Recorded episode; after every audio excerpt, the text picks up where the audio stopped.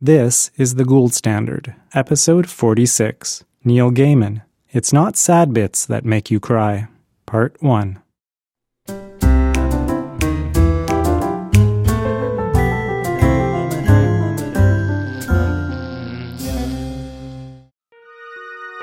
I'm Brian Levine, and welcome to The Gould Standard, a podcast brought to you by the Glenn Gould Foundation, just celebrating our 40th anniversary year.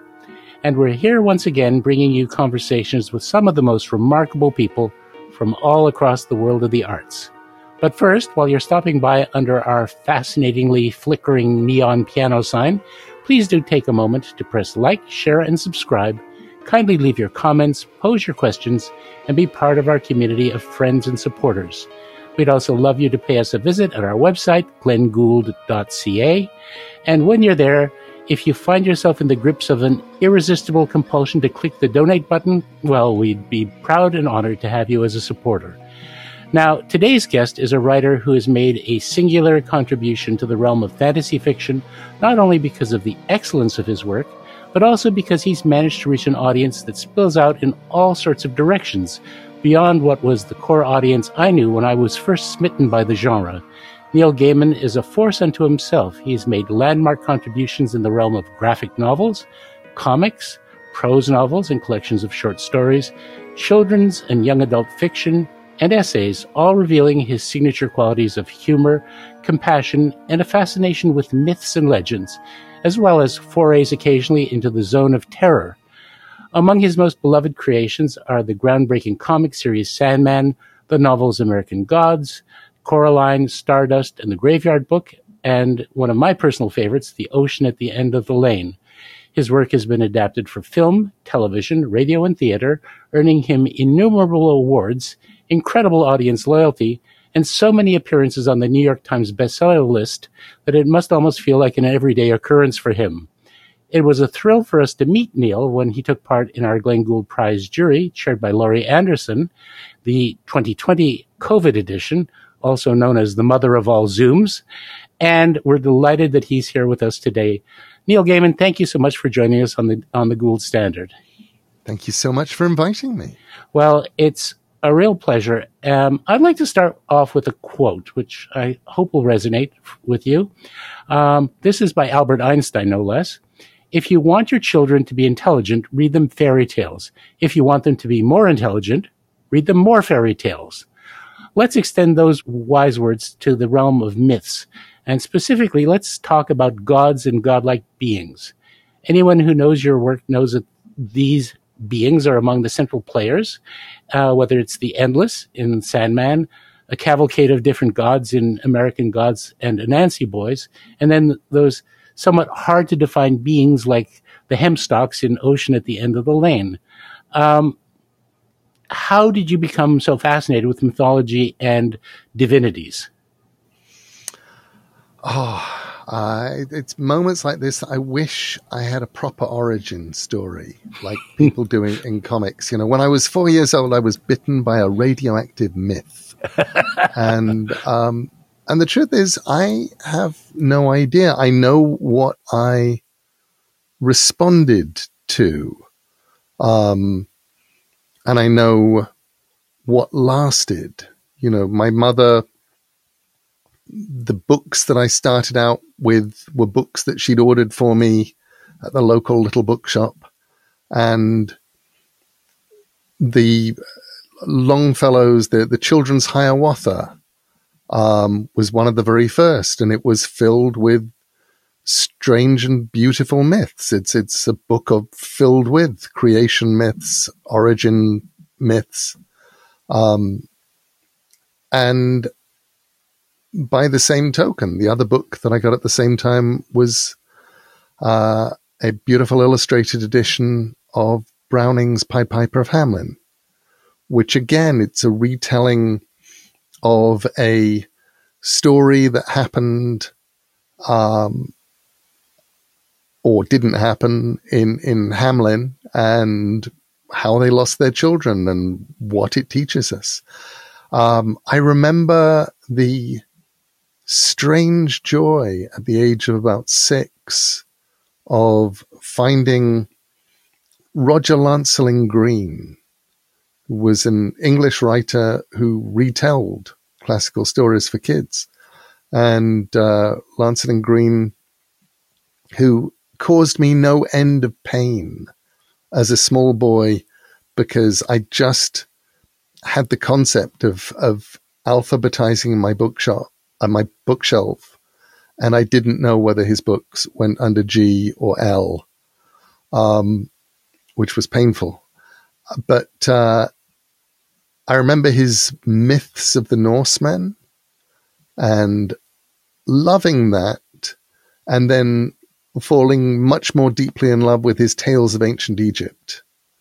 And I was reading everything. I was a kid who read, and whatever it was, whether it was Enid Blyton or the Scarlet Pimpernel, whether it was kids' books like the William books or the Jennings books, or or whether it was adult books that I adults had left lying around, and I decided I liked the look of the cover, like you know Asimov's Caves of Steel. Um, I would I would be reading everything, but the myths felt different the myths fascinated me because they didn't feel like they were kid stories. They didn't feel like they were adult stories. They felt like they were part of the way that we thought or the way that we had seen the world or explained it to each other over the centuries, over the millennia. And that felt magical.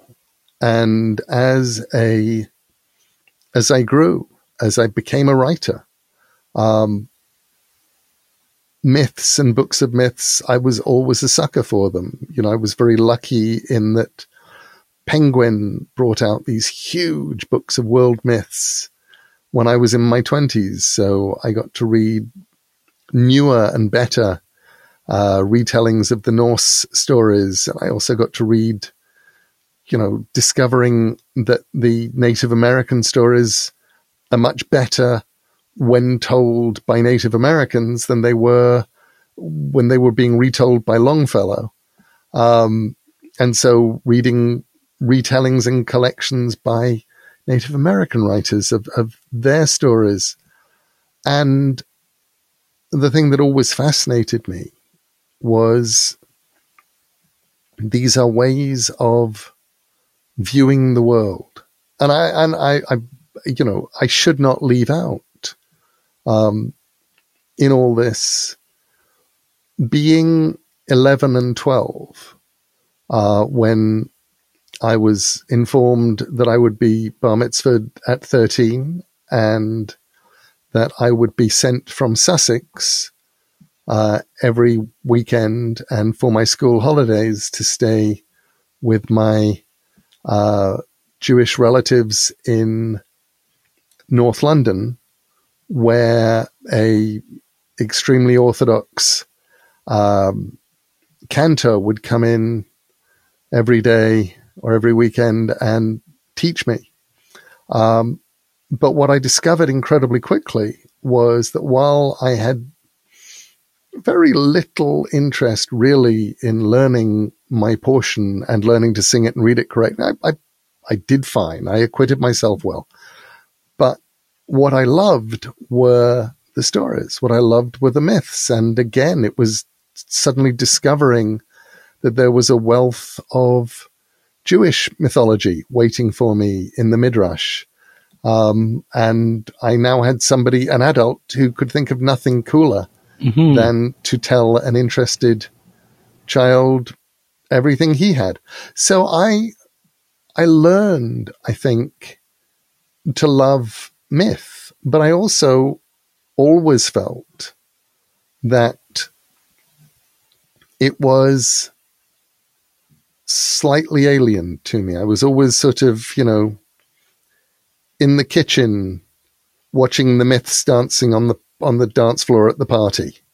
It's like, okay, I don't actually belong to any of you guys, but I love you. Oh, that's wonderful. And it seems to me from everything I've read and from the fact that you actually created your own retelling of the Norse myths, that that is an area of mythology, whether it's the prose Edda, the poetic Edda, that particularly speaks to you, um, as opposed to the Greek and Roman gods and myth- mythology that most of us were introduced to first. What was it about them that you found especially compelling? I mean, I first of all, one of the things that always strikes me about about the those both of those mythologies actually is that the the gods are both human and remote from being human. They clearly have, you know, anger and lust and passion and jealousy, you know, really human characteristics, but they're also devoid of the um, restraints of ethical boundaries. So it's as though they're, you know, human beings who are imbued with enormous power. Let's say like um, an oligarch today, but who has absolutely no constraints, no no impulse control whatsoever, and and is also amoral in a way that um, keeps them from ever being troubled by the the remotest thought that there might be a reason not to, you know, for example, sleep with the king's wife, you know, by turning into a, a, shower of gold through that penetrates the the capsule in which she's been cast into the sea, that sort of thing. Um, was the, there something specifically about the the the Icelandic retelling of the Norse mythology that that spoke to you? I think. I mean, I, am very fond of the Greek gods. Um, I love. I, I, love those stories. I love those characters. Um, but there is there was always a feeling for me that the shapes of their stories kind of fizzle out. And I think what always kept me awake and interested um, in the Norse mythology is it comes it it it has an end. It has a shape. Um, it's not a particularly consistent shape. It's not the shape of something where somebody has sat down and gone, I'm going to build something and it will be story shaped. Um, but the fact that there is Ragnarok, that you're never quite clear whether this has happened or will happen, but it is implied that, you know, on some level it has happened, on some level it will always be happening, and on some level it has yet to come. And that it is through Ragnarok that um, you know, you, you're told what will happen. You're told who will kill who. You're told this is how these gods will die, that Thor will die in this way, that Odin will die in this way. They, they, you know, and they will, they will be slaying Fenris wolf or they will be slaying the Midgard serpent or, or Loki or whatever. And this thing will happen. And that darkness, that end, I think was always the thing that moved me from somebody who really liked Norse mythology to somebody who loved Norse mythology. Oh, that's fascinating. And you've also spoken about the differences of climate and landscape as uh, factors that shape the culture of the Mediterranean world and by extension their mythology versus Iceland and thereby the nature of the gods. It reminds me actually of um, three lines in a poem by the great American poet Wallace Stevens called Loneliness in Jersey City. I don't know if you know it. It's, it was written in 1938. And the lines are, the people grow out of the weather. The gods grow out of the people. That's beautiful. Yeah. And it's true. Um, it's true in every way. Not only do you feel like, I mean, the biggest difference for me between the Greek gods and what we have of, of the Norse um, is a lot of the Greek stuff has survived. You get the feeling that lots of people got to tell lots of people lots of stories. And there are all kinds of different stories about all kinds of different gods. And you definitely get the feeling of accretion, the feeling that, okay, you start out with this many gods and then we conquer those people or we just meet those people over the hill and they have their gods. So now we have, you know, we, we both had 10 gods and now we've all got 20 gods. Right. And now we're going to have to figure out how this works. And, and you feel like this, this grows. Whereas we don't have that with the Norse. What we have with the Norse is nothing contemporary, apart from a few inscriptions, carvings, and things from the time. Um, everything that we have is after the conversion to Christianity, um, and it is being written down mostly so that the poets of the time would understand poetic references, would understand kennings. The idea of a, a kenning was a poetic phrase in Norse mythology that, that you know, uh, the sea is the whale road in the kenning. We shall walk the whale road means we travel the whale road means we'll, we'll cross the sea. Um, but why are Freya's tears gold? And what does that mean? And so there, there's a lot of trying to give enough context of this thing that was already 200 years in the past. Um, and the feeling that what we got is a tiny amount as a retelling. Yep. Some some poems which are being told you feel to people who already know the story. Um, some prose retellings that are there to explain, but they'll leave a lot out. They will apparently contradict each other.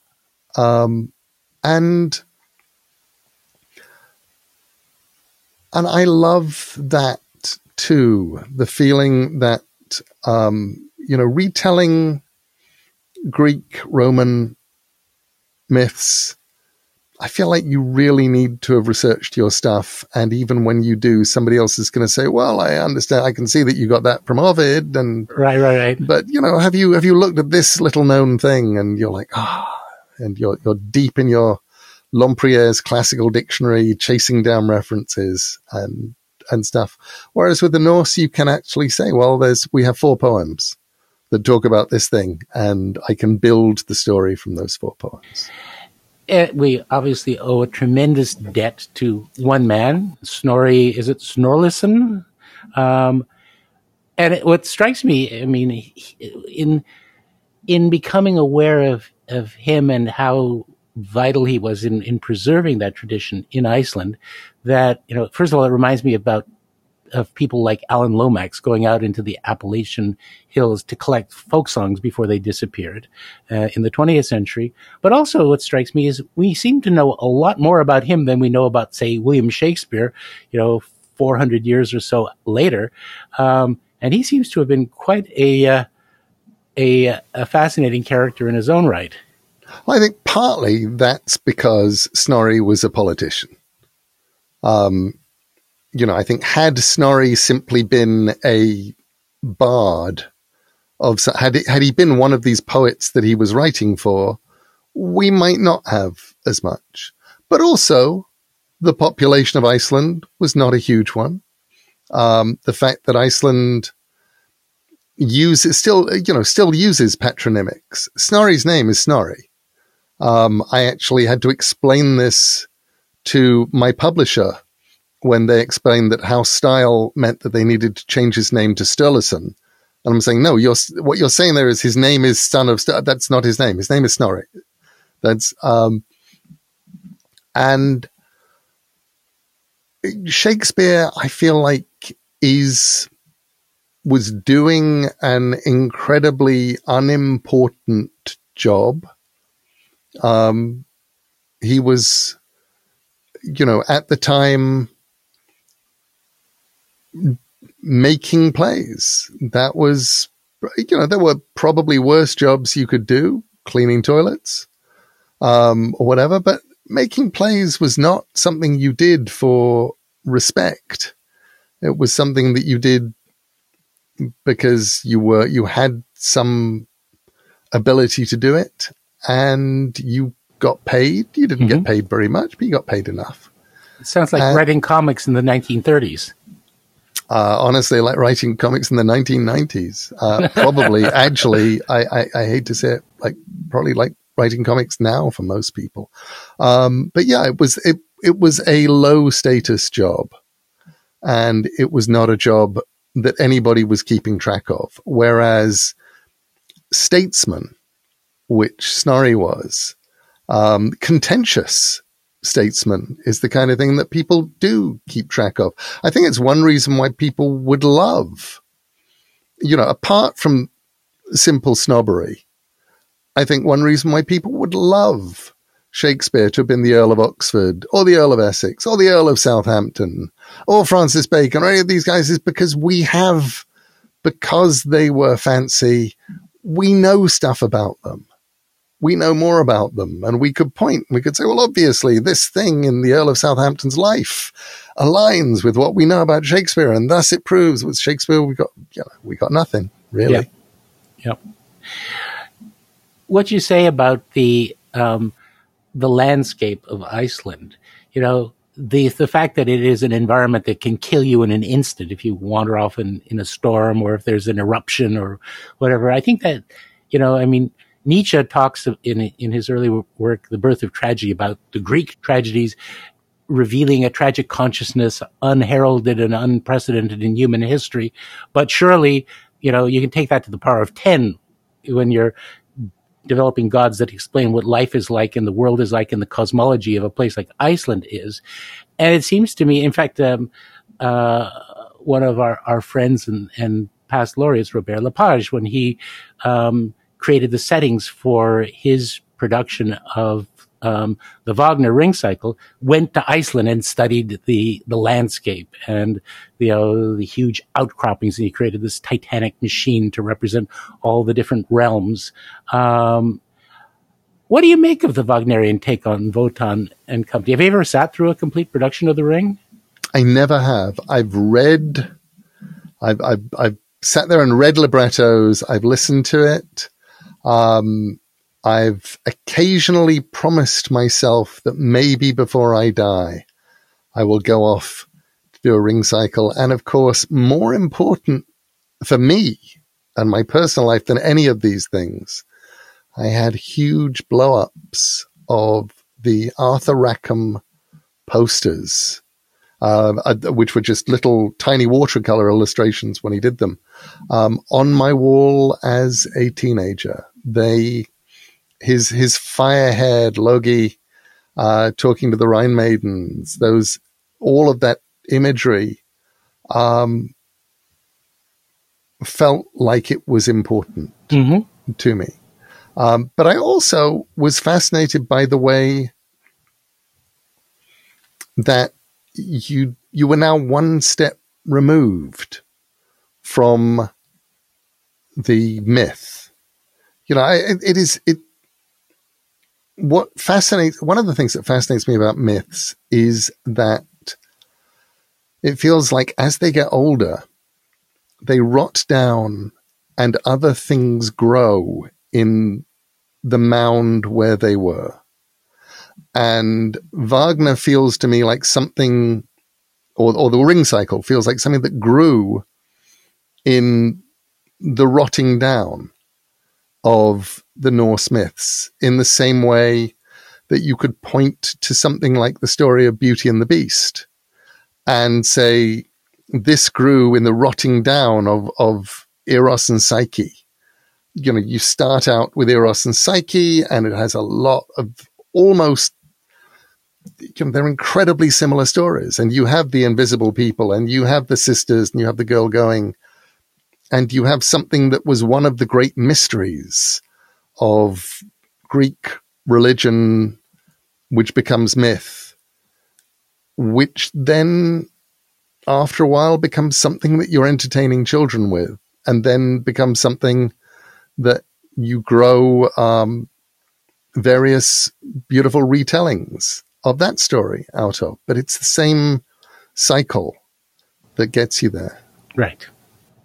It's true, um, and certainly in Wagner's case, you've got the uh, uh, uh, an archetypally romantic sensibility being grafted onto these legends. On the other hand, one of um, Wagner's greatest influences intellectually was Schopenhauer, who did have this image of a vast, uncaring universe that would ultimately swallow us all up. So there is also a kind of a, a weird reconnection with some of the elements that that bind together the the original myths. Um, oh, absolutely. Yeah, and also, you know, I love. I mean, talking about what things give other things.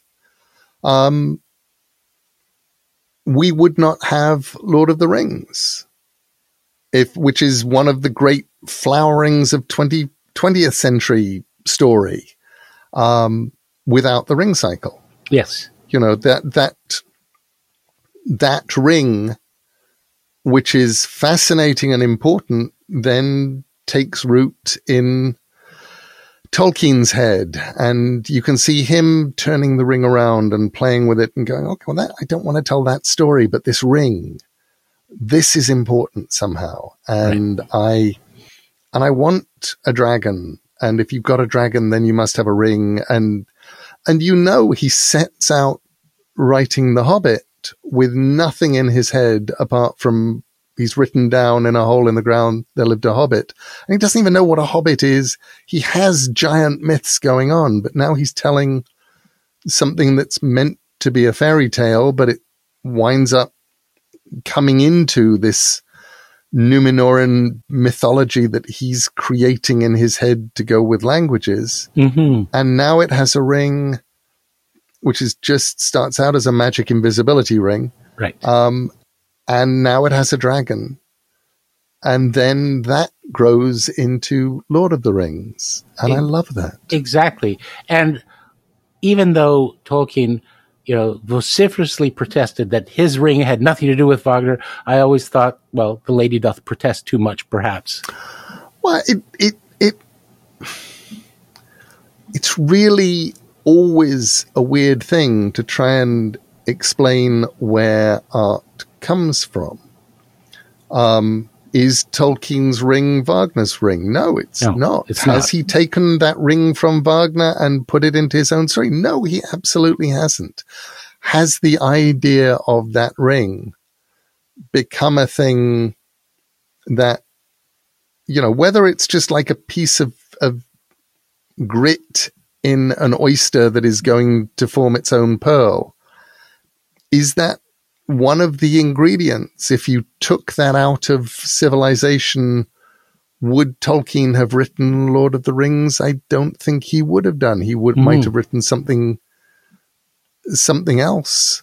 Um, but you do feel like that ring comes from that place in the same way that you know that his dragon, you know, Smaug is not mm-hmm. a Wagnerian dragon any more than his dragon is the bear, the dragon from Beowulf. Right.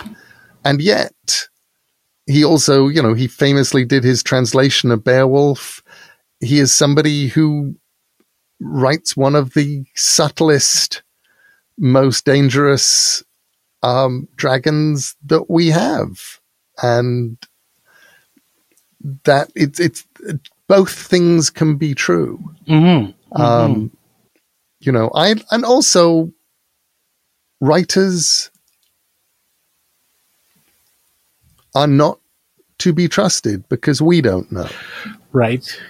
You know, I, I was reading recently, um, something written by, uh, Roger Zelazny, mm-hmm. where he talks about coming up with the ideas for the Amber series, and he has all of these things that obviously were influences on Amber.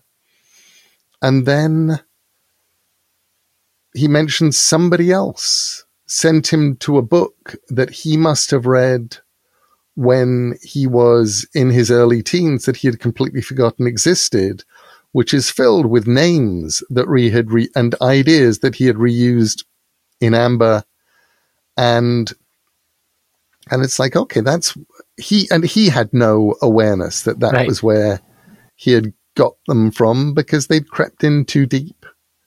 Um, and I'm always aware that it's very easy to think you've come up with an idea that you have come up with an idea, but in order to come up with that idea, you had to have read something else, experienced something else, and then forgotten. It's bubbled up from the substrate. Yeah. or it's rotted down into something that something new but similar can grow into. Right, exactly.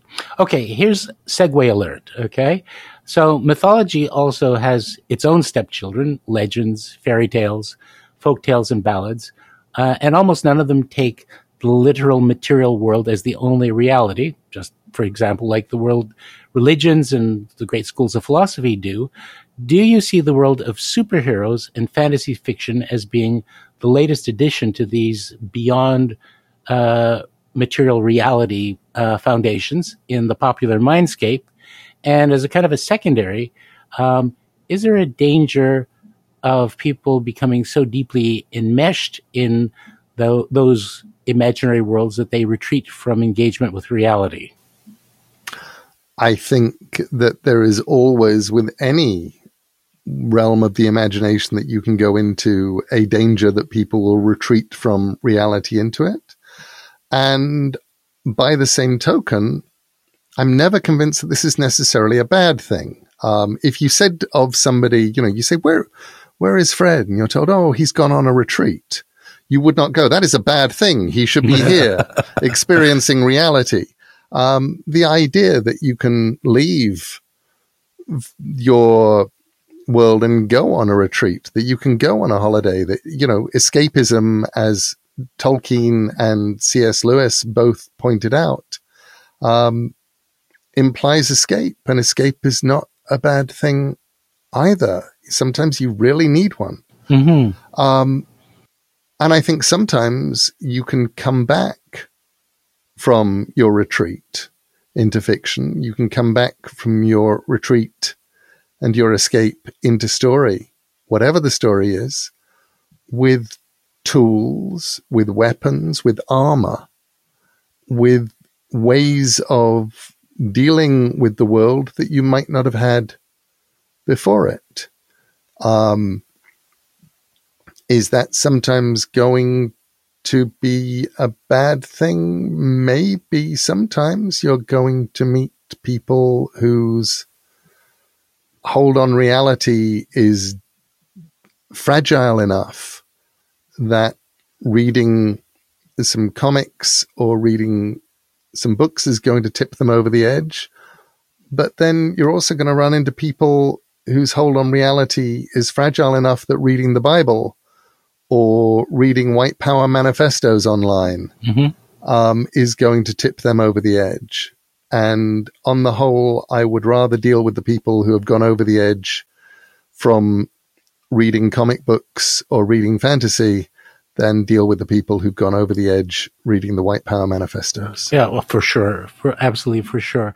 Yeah, I, I was only thinking about things like, you know, if you know, let's say the the equivalent of Thanos uh, in our time, like nuclear war, um, in the uh, in the comic book or the Marvel film, you know, eventually you get to bring back the 50% of the, of the, the, the living beings who were done away with.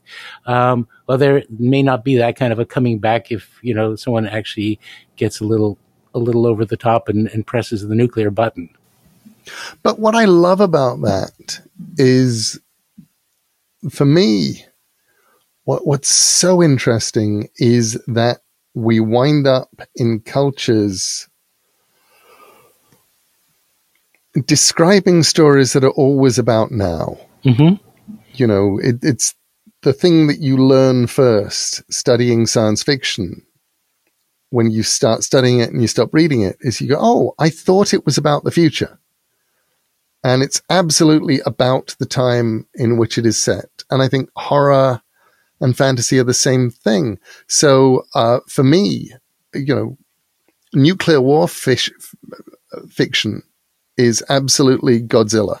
Mm-hmm. Um, you know, you're in a place where people came and dropped atomic bombs, and now here's a giant dinosaur with laser beam eyes stomping cities and destroying. And you know, 50% of those people are not coming back. Right. Uh, you know, the original Godzilla is not going to be bringing back um, anybody it stomps. Yeah and then you get into okay, what what was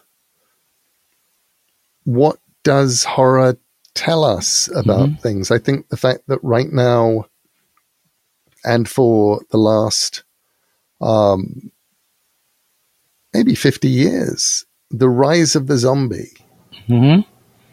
You know, zombies were always the dullest of the the threats to us. They were they were the boring ones. Yes. people were much more interested in Frankenstein's monster or the Wolfman or Dracula or the Mummy. There's an exoticism, and then about the point Night of the Living Dead happens, zombies, which had been about fear of islands, fear of voodoo, fear of people who were unlike us and cultures that were unlike us, fear of reprisals for things that white people had done mm-hmm. on Caribbean islands, all of that kind of stuff, suddenly became just about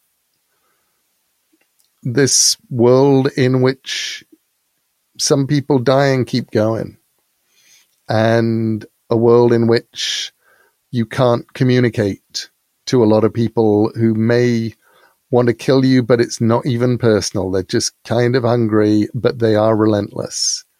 And the feeling that it was describing something about the existential horror of being now. Um, you know, and I watch I watch the way that zombie stories keep being told and retold and mm-hmm. what the different zombies mean and how how they go. And it's like this one now, this one doesn't die. Yeah. It's not moving out of fashion. It's just this thing where people, you know, we look around and we see other people not interacting with us anymore. And the distance we feel from other people. We no longer live in groups of 50 people yep. in as once we did, knowing everybody and feeling supported. Um, instead, we're living in cities or we're living online or we uh, feel a long way mm-hmm. from our people and we know that we're one bad night away from the zombies banging at the door. Right. And that is actually a superb uh, counterexample because if one thing about the, the rise of zombie fiction has helped us to do it is to engage actively in our imaginations with the dangers of an apocalyptic future rather than escaping from it. Absolutely. And we are in. You know, the, the, the, the bit that is so strange is we're in an apocalyptic future. We arrived there. Um, and not just in the sense of future shock, but in the sense of the future happened. Yes. And it wasn't like we expected it. And it, and anything that we had done to make sense of it for ourselves, which mostly in my case consisted of watching an awful lot of Star Trek and Doctor Who, um, did not feel that it had left us adequately prepared for the world that we are actually in. That is for sure. Well, moving in, in a, a different direction, perhaps a little bit less um, grim. Um, aside from mythology, it seems to me that another one of the, the well springs for your creative life um, extends from your childhood. The that little inner being who's full of wonder and awe, new discovery, um, who really never leaves us. Um, and that these two roads, the mythological road and the childhood road, seem to crisscross very frequently in your work. But childhood can also be a, um, a challenging and a fearful time, you know, and I think that that really, um, in some ways comes through in the ocean at the end of the lane. And, you know, the, the there's a very well-known Canadian doctor and specialist on addiction and trauma, Dr. Gabor Mate, who wrote, love felt by the parent does not automatically translate into love experienced by the child. And it seems to me that some of those, let's say, Roald Dahl-esque, you know, awfulnesses of childhood do come through in in your book, um, particularly in the person of Ursula Monkton, the flea. Um, can you talk a little bit about about where, particularly because without overemphasizing the parallels to your own life, it does seem like one of your most personal books. Um, can you talk about where trauma and the the the the terrors of childhood um, entered into into the creation of that book? So one of the things that I've been doing as long as I've been writing, really, is and doing every 10, 15 years is just diving into childhood and strip mining. Uh, one of the first books that I ever wrote was called Violent Cases. And it's about being three years old, going on 4 mm-hmm. um, and about how much I hated going to birthday parties. And it's about how my father, um, which is true, uh, when I was three, dislocated my shoulder. I was trying to go downstairs. He was trying to pull me upstairs and my shoulder went. And, um, and I, I, he took me to an osteopath. And many years later, I was talking to him about that and talking about my memories of the osteopath. And he said, you know, he was Al Capone's osteopath. and I said, what? And he said, yeah. He said, he told me a bit about it. He, he'd been, you know, he'd been in America as a child, but he'd come to England, um, in the 50s. And there he was in 1963 when you got your arm. And that story, that I went, oh, I need to tell that story and wrote this sort of very feverish story about how, um, you know, the 1920s Chicago and ni- early 1960s Portsmouth become one place in my head and told that story. Um, and some years later, I did a book called Mr. Punch, which was again took its inspiration. There we go. From um, several conversations with family at a time, it, it was that oddness of I got caught in the rain in Deptford in East London ducked out of the rain into an antique shop. They had some books there for sale. And because it was bucketing down, it was the kind of rain that you cannot stand out in. So you're in a shop and now I'm embarrassed. I need to buy something. And they've got a few very cheap little books. And one of them is, uh, Mr. Uh, Punch and Judy book. Mm-hmm. And it's just memories of this Punch and Judy.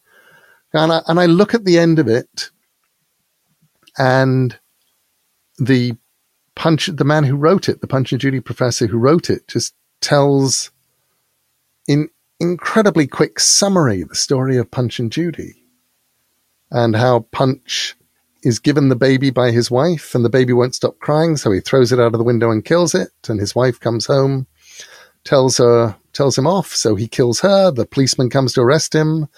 He kills the policeman. Then there's an interlude with a clown and a crocodile, neither of whom Punch manages to kill, but he apparently appears dead, but is brought back to life by a doctor. He kills the doctor. He then kills the hangman or the devil who comes to punish him for all of his misdeeds. And then it ended with the line, and then Mr. Punch goes up and down the country, delighting both young and old with the antics of retelling his story. And I'm like, what? And I saw that the idea of I saw those stories when I was a kid, but I never thought of it in those terms. And you're not thinking of it in those terms, but I now am.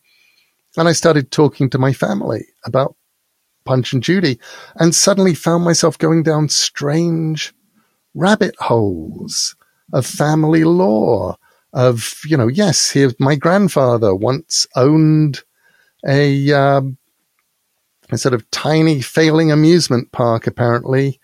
and there was a Punch and Judy man in it. I'm like, okay, that's something I can remember. Mhm. And then I get told, and it had a mermaid. And that was also somehow important. That there was a mermaid who swam around in it. And then I started thinking a lot about my uncle Monty, my grandfather's younger brother, who was hunchbacked, who I adored, like, and Punch in the puppet is, is a hunchback puppet. And I had adored Monty because he was the first adult I could look in the eye. Hmm. Um, he wound up as a bookie, a very successful, I think, or relatively successful bookie. Um, and, um, and then, but then discovering, trying to find out why he had a hunchback. And there's just a conversation, which I think I put verbatim pretty much into the book, where I ask an aunt at a family do. I said, what, what was wrong with uh, Monty? And uh, I said, was it was it a childhood disease? What what had happened? Do we know why? And she said, oh, he was thrown out of the window. and I said, really? And then another relative who'd been listening to this conversation said, don't talk nonsense. She said, he had, um, you know, he had tuberculosis as a baby. That was what him. She said, you're thinking of the twins. She said it was one of them that was thrown out of the window, but it wasn't thrown out the window. It was thrown downstairs and he died. And I'm just l- sitting there feeling like I'm listening to unheard of, unimaginable family horror about people that I do not know even existed before they're mentioned. I thought, okay, I'm going to write this one. This one, hmm. This has now become a story for me. Uh, Ocean at the End of the Lane, I always feel for me is another one of those. And it began in the strangest possible way, which is I was missing my wife. She'd gone to Australia to record an album. I wasn't going to see her for three or four months. And I thought, well, I'll write her a short story. I'd tried, she had taken me to where she grew up. She had taken me to the house she grew up in. She'd taken me to the school she attended. I'd met some of her teachers. I, I felt like um, I knew I knew the town that she had grown up in. Um, I tried taking her to where I'd grown up and failed because none of those places existed anymore. There were all of these houses and fields were now housing estates. And there are houses there, but they aren't any of the ones that I could talk about. And I thought I'll write a short story for her. And it won't be my family quite, but I'll have me in it. And I'll have the places so I can describe the places that I grew up.